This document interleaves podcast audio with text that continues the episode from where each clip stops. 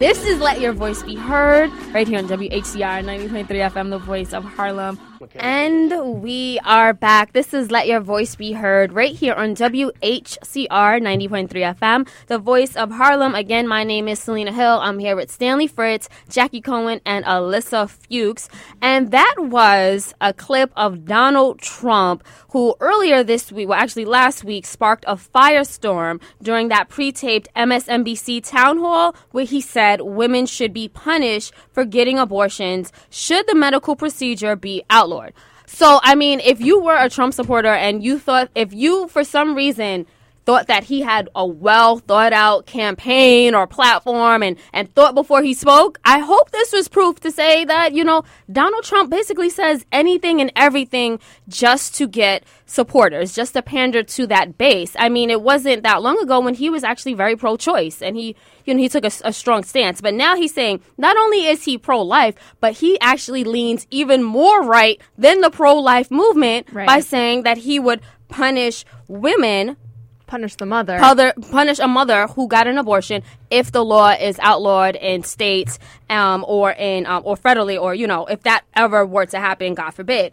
So um, I wanted to say that, but you know if there was any good that came out of Donald Trump's um, comments, I think it was the fact that he pushed the abortion debate, pushed women's rights, uh, reproductive rights back into the forefront of national discourse. Now we're talking about it here on Let Your Voice Be Heard, and a number of people are talking about it. And this is a great time to talk about it because not only do you have a GOP front runner talking about ba- uh, uh, punishing mothers or punishing women, but you also have um, a number of states uh, and Republican governors who are, are are passing bills, passing laws that would further punish women if they wanted to have an abortion. Like, I mean, it's it's restricting their access to a, a safe abortion. It's also uh, it's making it extremely impossible, and it's making it more uncomfortable. Like, no one wants to have. You know, a lot of times, people don't want to have abortion. The women that I've had um, that I know in my lives who've had abortions, it was a very complicated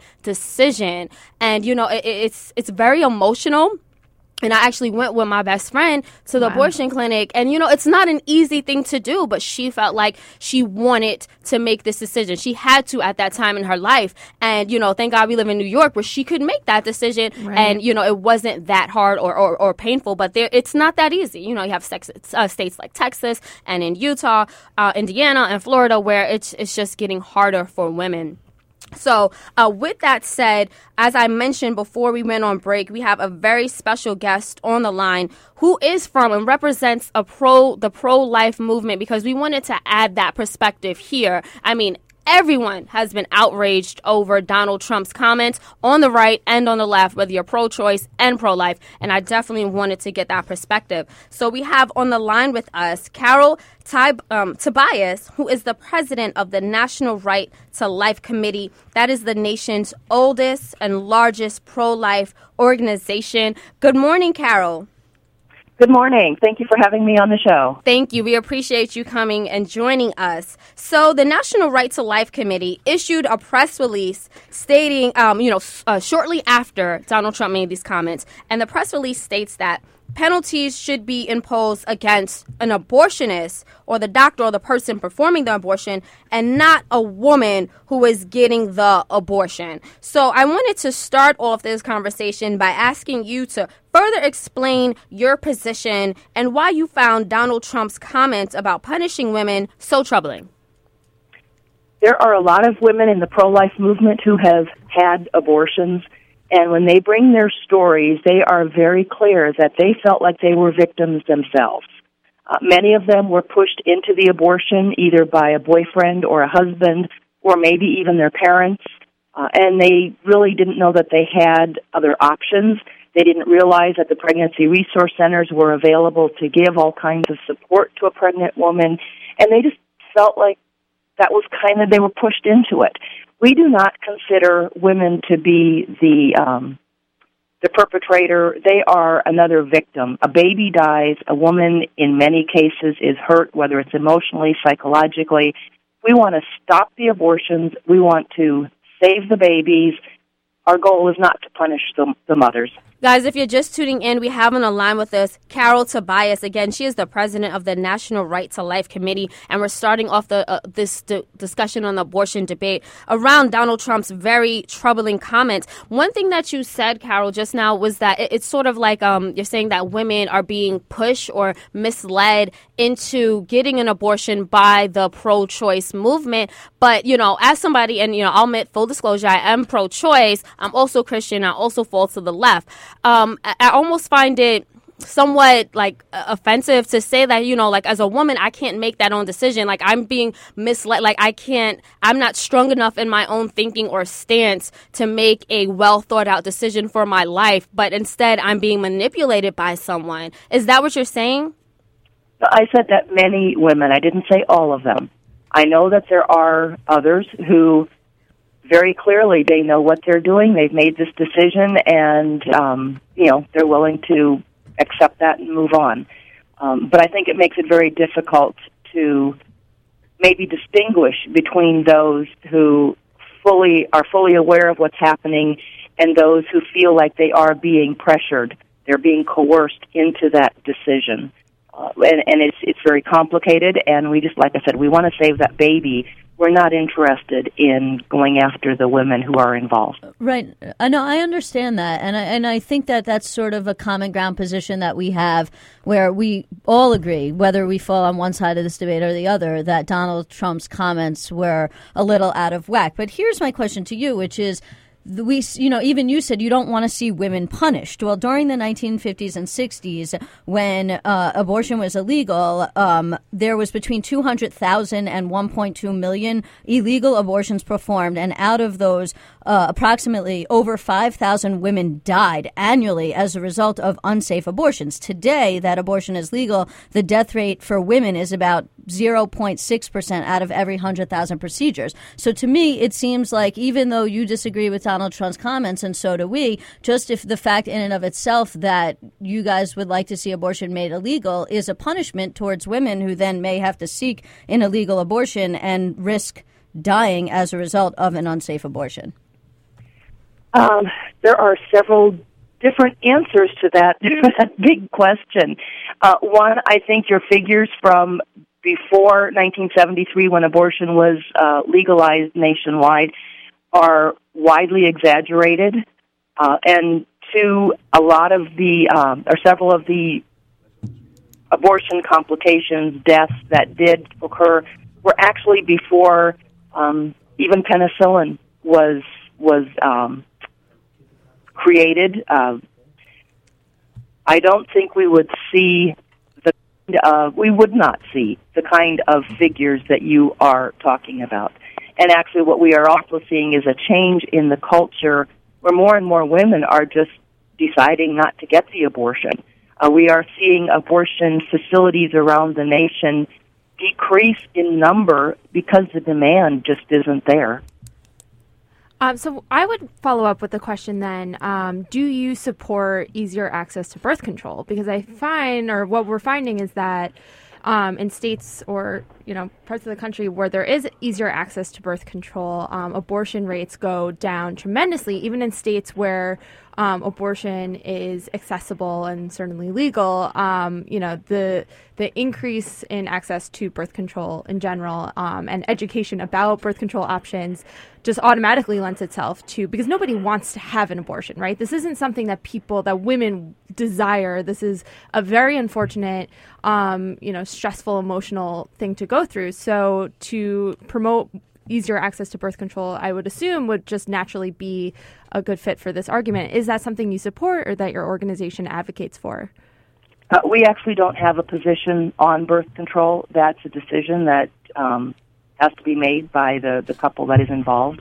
Uh, if you want to use it, you know, that's fine. If you don't, that's fine. We really don't have any position. I think that has contributed a lot to the reason that um, abortions are going down is that there is easy access to contraceptives, to birth control, and women are just not getting pregnant.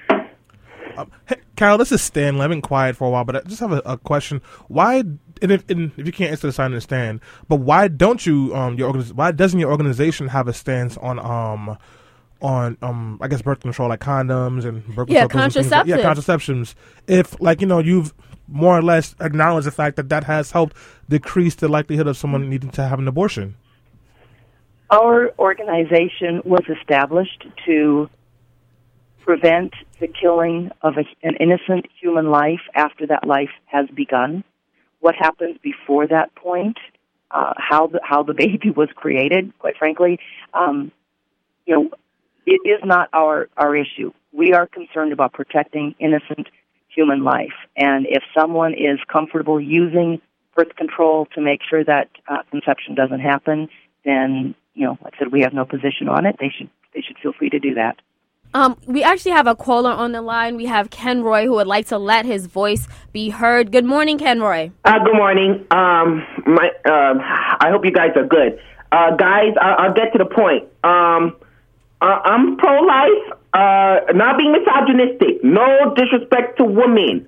Uh, but I, I believe that, you know, I know, uh, uh, if the mother's life is in danger, uh, she, uh, she, I think she should have a right to say, um, that, um, to, uh, terminate.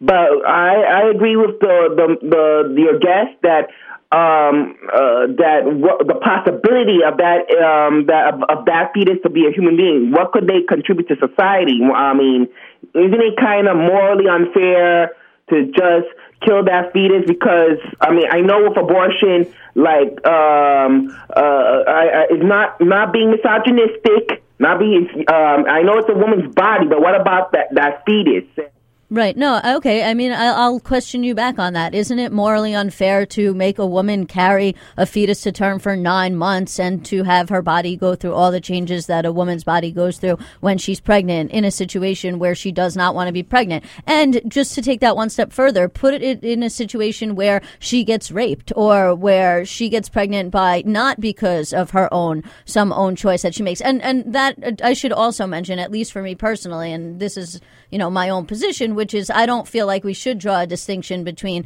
the woman who gets raped and the woman who doesn't and wants to get an abortion. But just for the sake of argument, there's lots of women out there that get pregnant that don't want to be pregnant and it has nothing to do with their own choice. And to me, it's not morally right to force them into a position to have to carry that fetus to term for nine months. And I, I want to add that I don't doubt what our guest brought up earlier that there are some women, right, who feel obligated or pressured into having an abortion. I don't doubt that that may be true for some women. But I, I'm sure that on the flip side, on the, you know, opposite side of that coin, there are women who feel pressured into getting pregnant who would like to not carry that pregnancy to term, um, who are not ready, who feel pressure on the other side that they must. Um, and I, I don't think that's a good thing either, that there are women who feel pressured into, you know, carrying and becoming a mother before they're ready to. I think that's extremely problematic and scary as well. Kenroy, I want to thank you for calling in. I want to get Carol's response to the caller. Stanley, did you have a, a comment you wanted to add Uh, I- before we go to Carol? I think I can wait to at the break, but it's just about the question of like what like it's like what constitutes killing if science says like science like constitutes a life after a certain period of time. Okay, so let let's get Carol to respond to that. Well, it, it's a scientific, biological fact. A new human life is created at fertilization. When the sperm meets the egg, you have a new, unique life, different DNA, future different fingerprints than you know that uh, no other baby, no other human will ever have. So it is wrong to say that some human life can be disposed of at another person's uh, will. We don't allow that for any other reason unless there has been a crime committed with a jury decision that puts, you know, someone gives someone the death penalty, and then they have the case of where they can uh, appeal to the highest court of, in the land. The unborn child is an innocent victim that has no voice, cannot defend herself, uh, and needs to be protected. And I think it is wrong to say that anyone has the ability, the right to determine whether or not that baby lives or dies. I think fundamentally there might be some difference in, in arguments because I know like like like for myself, um, if if a fetus does not have a brain, does not have a heart, cannot feel um, any pain less than 20 weeks um, in, a, during a, a, pregnancy, it's hard to consider this as a being. Like, I understand what you're saying, but I think, you know, there is some difference in how um, people would view or, or, or, say when life does start. Um, guys, if you do want to call in, we uh, again the number is 212-650-6903. Before we go on break, um, Carol, I did want to just ask one more question about the, the punishment when it comes to Donald Trump and what he was saying. Again, that was very very troubling. Um, so in that statement that you guys released, that was um, counter counterattacking what Donald Trump says. You say that an abortionist um, should be punished if the medical procedure is outlawed.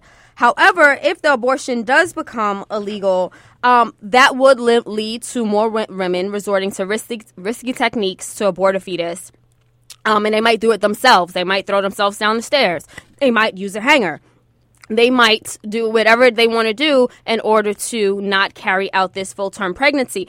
Um, so, in that sense, and according to your position, wouldn't that woman still be committing a murder according to your position? And if so, how do you how how is if she's committing a murder and she's an abortionist, how how does she escape punishment? The abortionist that we are referring to is the uh, doctor who sits in the clinic and and all too often flies in for the day to do the abortionist know, abortions and then heads home on his you know private helicopter or plane, whatever, to get out of the area. Um, but we're referring to the abortionists that are killing the babies on on the women. It, it's it's a different situation. I mean, I don't know that doctors at Planned Parenthood are getting flown in on private helicopters. I mean, I think I would think that if they well, were being Mississippi escorted, has one abortion facility. Their abortionists lives in Chicago and flies in for the day. Well, do you think that perhaps that has something to do with the risk with their their own? I mean, I I almost thought that this was an exaggeration until I witnessed it on Long Island, where there were protesters um, outside of abortion facilities and Planned Parenthood. Um, so do you think that maybe has something to do with the safety of the doctor themselves? And I, I mean, I understand that maybe this happens in one place, right? But I don't think that overall in every facility that offers abortion, there are these, you know, fancy, um, rich doctors that are flying in on private helicopters and planes to, to do this. Well, it, it is happening in various places. You have circuit riders. An abortionist is willing to go to different states, different days of the week, but he doesn't live there and partly because this is a profession that the American culture does not approve of, they look down on. That's why you see so many abortion facilities closing. The doctors don't want to do the abortions because it is not a respectable practice. Um, thank you so much for that, Cal. We are going to have to go on a quick break, but please stay on the line. We're going to continue this discussion about abortion in America and again, Donald Trump's controversial comments about punishing women. Don't go anywhere. This is Let Your Voice Be Heard.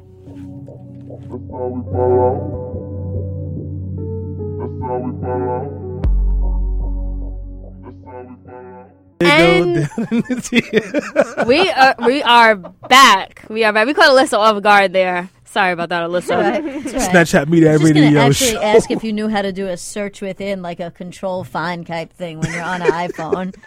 All right, mom. right.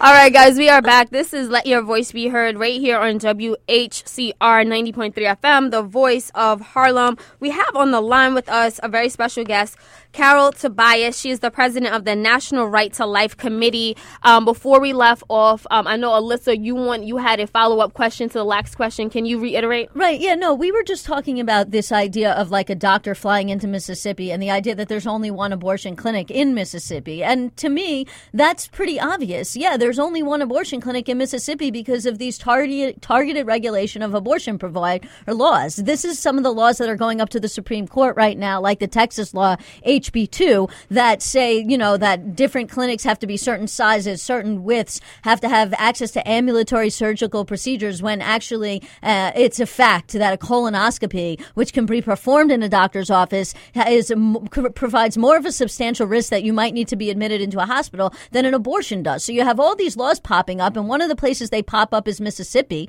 And the the effect of these targeted regulation of abortion provider laws, they say, is to protect the woman's health. But everybody who's ever looked at this issue has said, yeah, that's crap. It doesn't protect a woman's health. It just makes it harder to get an abortion, and it closes clinics. So it's no surprise to me that there's only one abortion clinic in Mississippi because there's laws that have closed all the other abortion clinics in Mississippi. Right. So of course the doctor has to fly in from Chicago. He's not doing it to make money. He's flying into Chicago because all the other abortion providers have been pushed out of Mississippi. They don't exist anymore. Get death threats.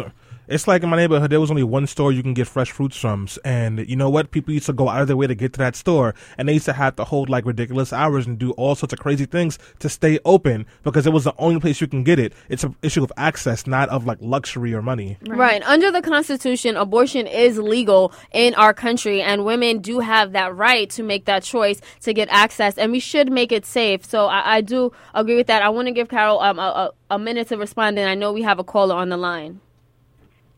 Uh-uh. Well, the laws that the states are passing are being adopted by people elected by the voters. This isn't just a judicial mandate like we had from the Supreme Court in 1973, which overturned the laws in all 50 states.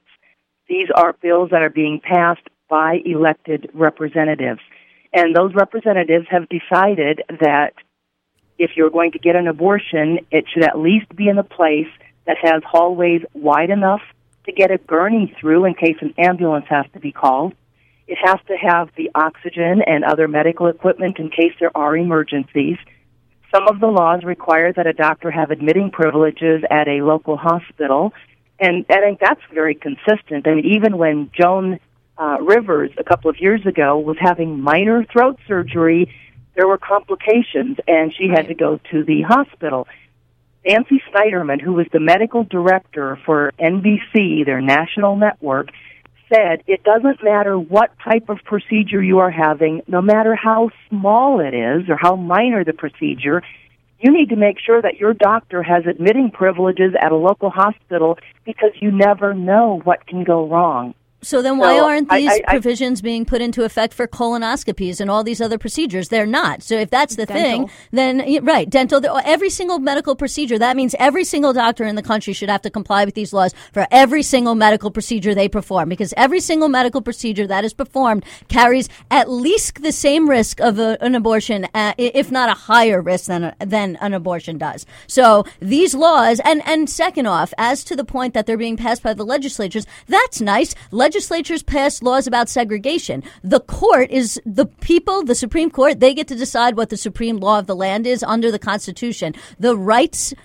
the fundamental rights that we have in this country, they are not subject to a vote. They depend on the outcomes of no elections. There was a time when people voted to ban black people from sitting at the lunch counter. And guess what? The court stepped in and said, you know what? You're, we're not going to allow you vote to have discrimination. And we're seeing that again right now with these bathroom laws, which I'll know we'll talk about during our next segment. I'm not going to get into that during this segment. And the court is going to step in and say, these laws are discriminatory. These laws are unconstitutional. Throughout history, there have been people who have tried to pass laws using the political process through the legislatures, laws that we find to be repulsive, repugnant, and in violation of our Constitution. And the courts say, no, you can't do that. So just because a law is passed by the legislature is not good enough to say that, oh, well, people want it, so we should have it. Well, guess what? We still have a Constitution that we have to abide by. Right. The, the people, the people, the elected representatives elected by the people are trying to protect an innocent human life. That baby cannot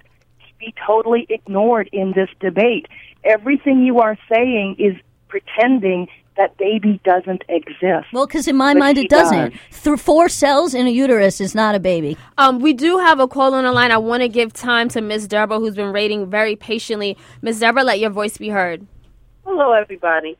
Listen, you know, when I heard you talk about that airplane, that really got on my nerves. And I'm going to tell you something. Somebody like myself, or if I have a son, you would be very quick to take a needle and inject it into his arm and kill him and not even listen to the rest of the information and find out later that he was innocent. You're not interested in that baby, and maybe they have airplanes they're flying in and out because of the fact that you all kill doctors. Miss Deborah, Remember how you shot the doctors down south? Wow. Ms. Deborah, that was very profound, and I do thank you because I, I think that we do see sometimes a hypocrisy where you see a lot. Sometimes, sometimes people on the, the right are so pro life, but when it comes to the death penalty in these red states, they're all for it. And then again, you also have a lot of times where you have Republican legislators cutting food stamps and cutting a, a mother's ability to even take care of her child. So it's like if we care so much about that baby, why not give her access to um, to food stamps and to dental care and to medical care? Why are we cutting these government programs that would actually help the baby once it is a baby? Because it's a crock of crap, Selena. These people don't care about these children. They care about their political ideologies. Mississippi, the state we're talking about, refuses to accept the Medicare exchange. And because of that, there are over 3,000 people in that state right now who don't have access to health insurance. They go out of their way to cut funding for SNAP benefits. They go out of their way to make sure you cannot raise the minimum wage. So people who get hurt by having low wages, like single mothers because they didn't want to get an abortion, cannot afford to take care of their children. They go out of their way to make sure that you can, you go, you don't get government funded child care. And then when these people do get these things, they bash them as lazy. If you're to say you value a life, don't just value the life when it's a couple of cells in someone's uterus. Value that life when that child is out. Don't say, don't when that child comes out say, well, you're on your own. Pick yourself up by your bootstraps. But you were talking all that great talk about how important this person was before. We're, we're going to have to let um, Carol go, but before we do, um, I, I want to just give her um, a, some a chance to say. So, what is the so, the solution here? I mean, I would love to meet some common ground. We did meet some common ground earlier in this in this segment, but I think moving forward, what is you know your message is not coherent with what Donald Trump is saying, and I'm guessing your organization is not supporting him. Um, moving forward, what would you say is the best way to protect women um, um, if they do get pregnant? I don't know how much time I have left. Uh, pregnancy resource centers will help a woman who is pregnant and is needing help at that time. You are raising a valid point. I think we do need to look at what is happening to the uh, those who are living in poverty and see how we can help them. Uh, but we cannot forget that there's an innocent human life involved in this decision that unborn child has a voice to. Thank you again, Carol. Can you please let our listeners know how they can get in touch with you and your organization? Yes, our our website, if that's the easiest way to to reach us, would be NRLC. Our organization is National Right to Life Committee, so it's nrlc.org. Thank you again. Um, Jackie, I know that you had some um, some response that you wanted to, to make some comments. Yeah, I mean, I think w- it's an interesting. I think that both sides can share some common ground, right? I, I, think that ultimately what we would like to see is a decrease in the amount of abortions um, being administered, but the the approach to this issue is from two very different places, right? Where I think, you know, yes, we're talking about like people's lives, the mother included, right? And let's say, for argument's sake, we are talking about an uh, you know an innocent life, right? That like if you believe that life begins at conception and not once, you know, brain stem and heart cells form, whatever. Let's say that is your belief, right? What about that life after it's born? Where are you then when you're talking about this person who is then being born into a world where they maybe have parents that cannot provide for them or want them, um, and then they're being put potentially into a foster care system um, up for adoption, which is another system that needs to be looked at and reformed. The foster care system is a wreck. Don't be nice to yeah, me. no. So it's like it's yeah, okay. So you're protecting these, you know, in your mind, children, right? These innocent unborn children. But then what? Where does your compassion and your care end? Um, and I think that it's a really, really hypocritical argument, oftentimes. And I'm not even saying that our our guest, who's very respectful you know, to us and about this issue. Um, I'm not saying that this is what she believes, but I have found that many people on the right that do believe in banning abortion, that are very pro- anti-choice, right? Um, do not support welfare, do not support programs that would then help these mothers and help these children and families um, who maybe cannot afford to raise another child or a child to begin with. So I think that there's a big hypocrisy in this country surrounding this issue where you see a lot of people saying that they're pro life, but they're pro birth, right? They're not necessarily pro life, not pro quality life of any sort. So if that's the stance that you're going to take where you are pro birth, right, you need to be pro life as well. See, here's my thing. They're not pro life. They're not pro. They're not pro people or anything else like that. I will support pro life movement when we get to a space where the country is doing what it has to do for all people. We can't even accept black people as human beings. Right. We can't even accept that Mexicans are not lazy rapist drug addicts. And you want to tell me you care about a life? No, you don't care about that life. You care about how you feel about this thing at this moment, and you don't care about what people feel. The foster care system is a disaster. You know how many children find loving homes in that system? Not a lot or not enough. It's poorly funded. It's not supported. You have these single parents who come in and they can't afford to take care of their children. There's not enough support in these communities. So you have someone who came into poverty, giving birth to a child into poverty, and then when that kid goes on a poor track, we say it's because that kid has poor morals. But those same people who are saying this kid has poor morals was the same one who was fighting for that quote unquote child's life.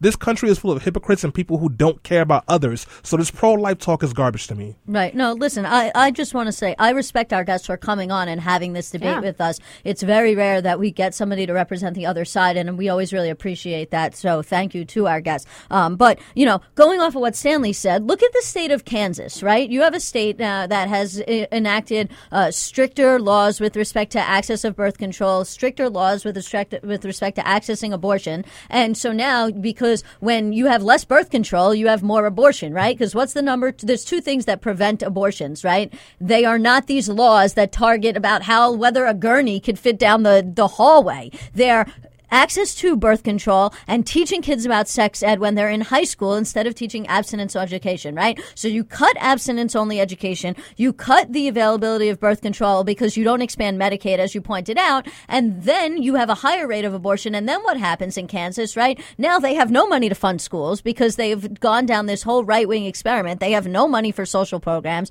They have no money to fub- fund a public defender system when these now living people get in trouble with the law because they don't have food stamps to survive, so they have to steal a loaf of bread, and now they're in jail. So, of course, everything goes back to being related and uh, to everything else. And then when you compare and contrast that to looking at countries that have restrictions on abortions in Africa, where there are restrictions on abortions, 29 out of every thousand women of childbearing age have an abortion. In Latin America, where there's high restrictions on abortions, that number is 32 women out of every thousand. You know what it is in Western Europe, where there's easy access to abortion, and in America, it's 12 women out of every thousand. So if you really want to prevent abortion, it's not using restrictive laws. It's opening up accesses to birth control. It's opening us up access to education, and it's not treating women as if they're stupid who can't make their own decisions. Right. Right. I think, you know, in this country, some states are, um, you know, abortion is much more accessible and easy to administer. Other states, it is not, right? And we see like one abortion clinic open for, you know, a large population of people. That being said,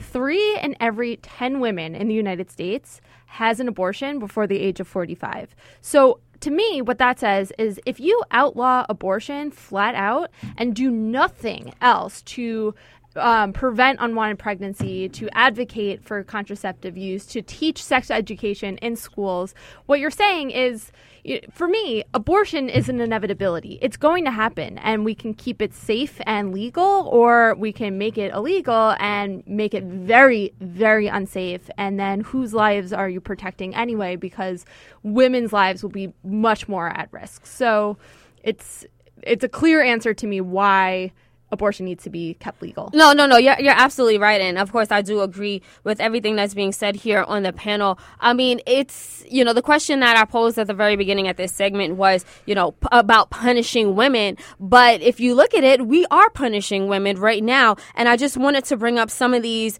ludicrous laws that are going on. Um, so in Arizona, uh, a Republican governor just signed a, a anti-abortion uh, uh, anti-abortion law that includes a provision that specifically restricts at uh, access to medical abortions. Then you have in Utah, um, uh, doctors will now be required to give some women unnecessary anesthesia for abortions. So this, the idea behind this actually falls under the Protecting Unborn Children Amendment. And what happens is it, it's supposed to be able to prevent a, a fetus from feeling pain during an abortion at 20 weeks or more. However, a number of, of scientific researchers and a number of scientific um, evidence has come out that says that there's, you know, there's no full evidence to say that an, a, a, a fetus does even feel um, that type of pain because they don't have the neurons and a brain and the structure in their body that would actually allow them to feel pain. But again, this has already been passed into law. So if you're a woman, and you're suffering from a condition and you have to have an abortion and um, so that your life uh, so that your life is not at risk um, you would have you're basically going to have to be put under anesthesia which makes it even riskier for you to have that abortion so that your fetus doesn't feel pain. That is ridiculous. Then you have a mother a living breathing soul who is who can die but you're like well i'm sorry. Um, you're we're going we're going to put your life at risk for you know these cells. It just doesn't make which sense to why, me. Yeah, which is why I find it really hard to believe that this is about about protecting life and protecting the life Right. of, of the mother. I mean, you want to look at some additional numbers, and then I'll I'll close it out. I mean, talk about uh, for a second uh, late term abortion, right? Uh, so. Before uh, today, 92% of abortions are performed in the first trimester, okay? And that means only 8% of abortions are performed in either the second or third trimester. In the 1970s, before Roe versus Wade, one in four, that's 25% of abortions took place after the first trimester, making it more dangerous to the woman and hypo- uh, arguably making it more likely that the fetus would feel pain because the science about whether the fetus feels pain during the first trimester, the, the jury's still out on that. Whereas there is some science to say that the later on it gets, the later and later it gets during your pregnancy term, the more likely it is. Uh, uh, secondly, when it comes to medical abortion, I know the FDA just approved more medical abortions. There's no reason why you need a gurney in an abortion clinic for somebody to come in and take two pills. And even more so, there's no reason why they need to even come in and take those two pills there in the beginning. We should have telemedicine where you can get a teledoctor to write you the prescription. You go to your pharmacy, you pick up the pills, and just like any medication, if you take the pills and you have an adverse reaction, guess mm-hmm. what you do? You pick up the phone and you call 911 and you say, I'm having a medical emergency. I need somebody to get down here. But I'll, I'll end on this note. A lot of times we hear people on the right talk about liberty, right? Government, small government. We want small government. We want less government in our life. We want to have more liberty. We want to have freedom. The most important thing to know in this debate is when Planned Parenthood versus Casey was decided in 1992 when it came down to deciding when life begins and the balance between freedom and liberty and abortion. Justice O'Connor famously famously said, and I quote, "These matters involving the most intimate and personal choices a person may make in their lifetime, choices that are central to personal dignity and autonomy, are central to the liberty protected by the 14th Amendment. At the heart of liberty is the right to define one's own concept of existence, of meaning, of the universe, and of the mystery of human life. Beliefs about these matters could not define the attributes of personhood where they formed under compulsion of the state, which is to say, it is not for the government at the beginning of a fetus's life to decide whether or not that fetus is a human being. It is your right and your liberty to make that decision. And I'm going to, on that note, send it back to Selena to close this out. Yeah, no, thank you so much for that, uh, Alyssa. So I think that there is a lot of common ground, right? You know, I'm, I'm thinking about it now in my head, and even though a lot of people in the pro-life uh, movement do will not agree, um, they'll admit that contraception contraceptives are a solution because it prevents women from even having to get an abortion, but they won't outwardly uh, come out and say this is something that we advocate for, and they won't try to get these uh, contraception in schools and give it to women uh, of low income who may not always have a means to contraception. But I think that you know moving forward, this is something that we should all rally around. And I wanted to bring up the FDA who just passed regulation that, um, it, it, it basically so the FDA eased some restrictions on a pill that induces abortion, and this basically is a policy change, one of the first substantial policy changes in two decades. So now, um, the so with the under this new policy, um, a woman can get access to this abortion pill for up to ten weeks into a pregnancy, compared to before when it was only seven weeks into a pregnancy, right? So I think that you know when you you this would prevent a woman from even having to go to that measure, you know, to sit on that table and to get that full, you know, very traumatic experience, right? If you can take a pill and you don't have to have as many doctor visits, I think that that all does us some justice. And I think that that's all something that we should be continuing to push for, whether on the left or the right, because it just makes sense. You know, I mean, I get it, you know, putting, you know, what you might think or, or putting your morale aside, putting religious beliefs aside, some things just make sense. And that makes sense. And so does contraceptives. So on that note, we're going to have to take a quick break. But when we come back, we are going straight into the news roundup. Don't go anywhere. This is Let Your Voice Be Heard. Choose one. Choose one. Hey, bring it back, bring it back. Now double your money and make it stack.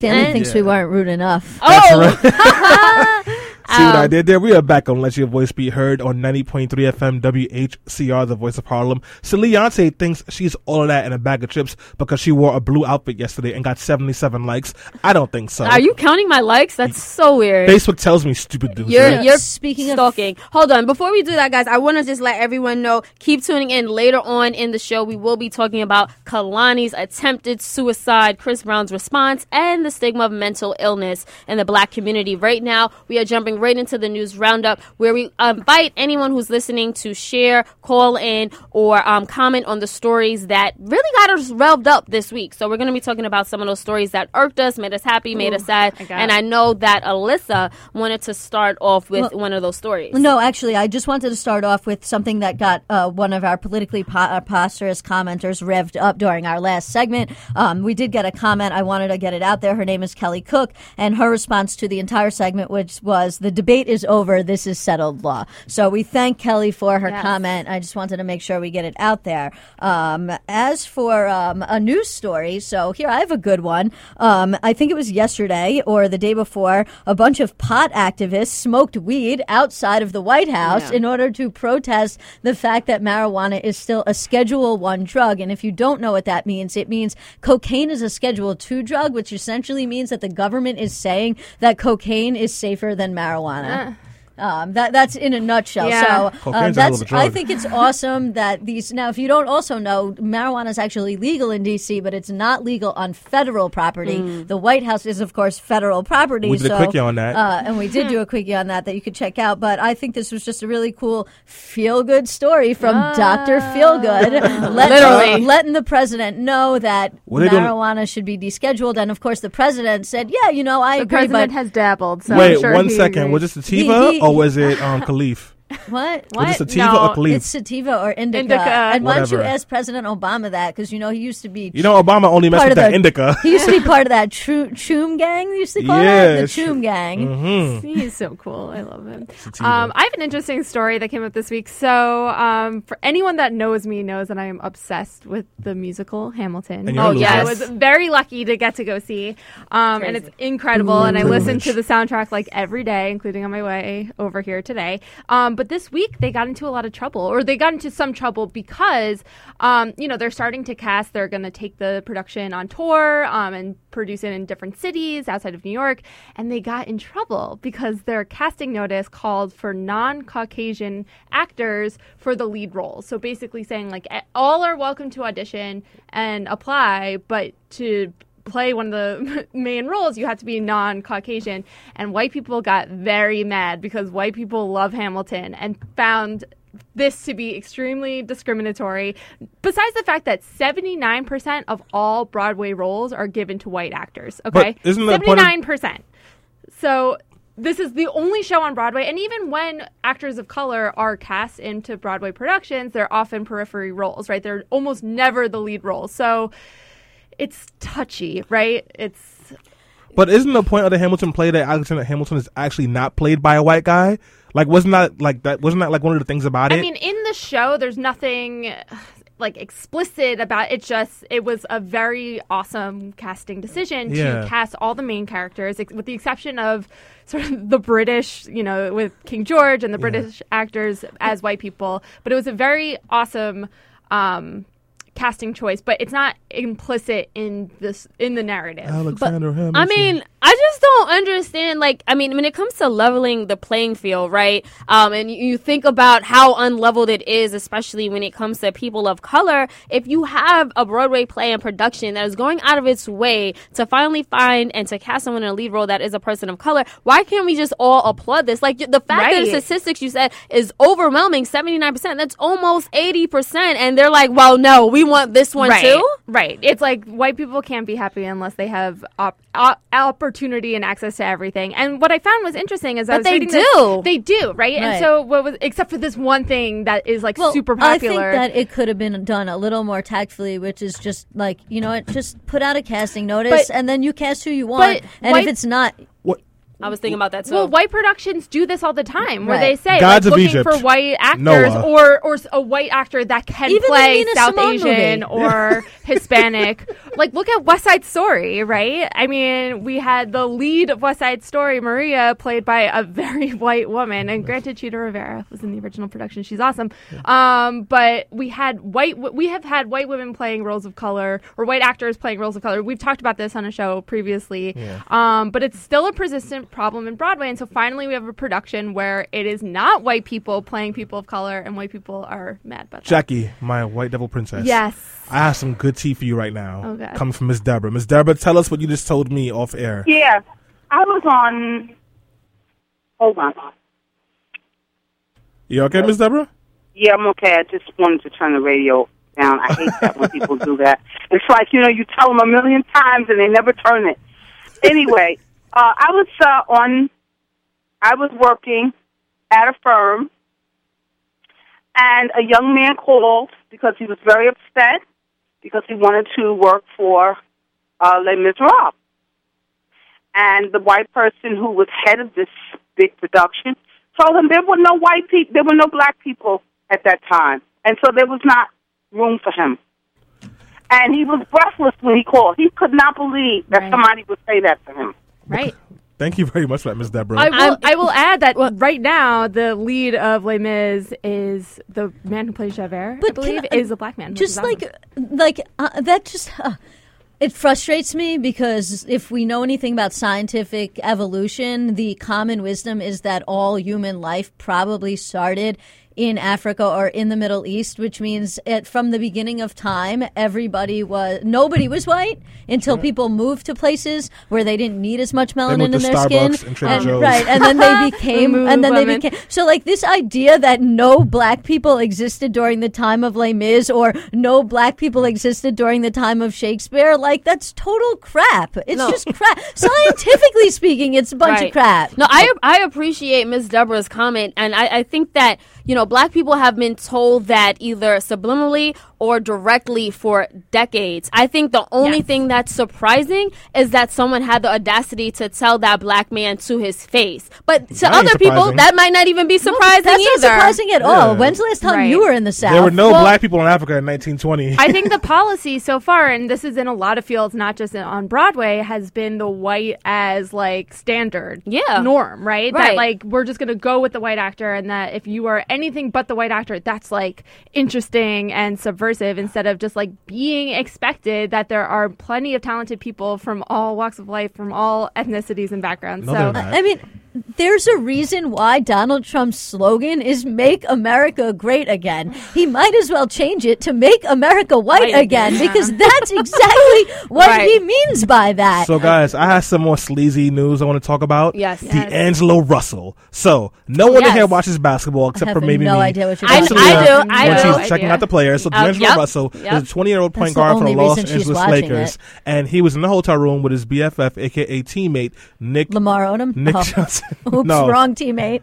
no, Nick, I think Nick Johnson's his name. I, I I forgot. Swaggy P, Yeah. aka Swaggy P. Yeah, aka Swaggy P, who is engaged to Iggy Azalea, um, former karaoke rapper.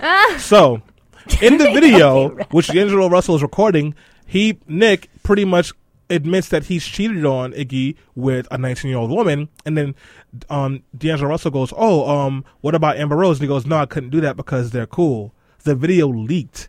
And everywhere the world is upset because D'Angelo Russell broke the bro code. Now I will say this because I know you guys are gonna go in.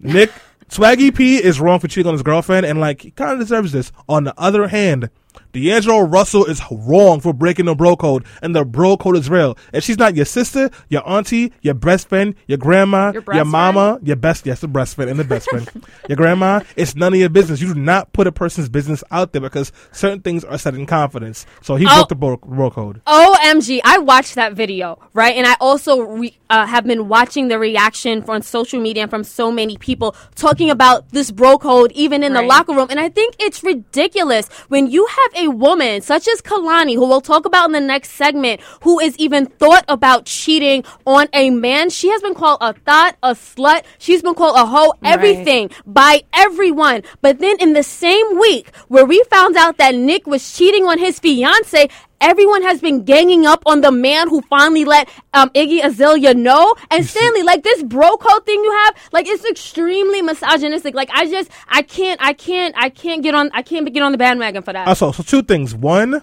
I'm sorry, there's just a certain code you live by, especially when you're on teams, on a professional team or any team. There's certain codes you live by. That's one. Two, the Kehlani and the um the Nick the Iggy thing is completely different. Kehlani didn't leak anything. The guy that she. Le- the guy that she's dating now posted a video that He any person it. with common sense would know would start problems.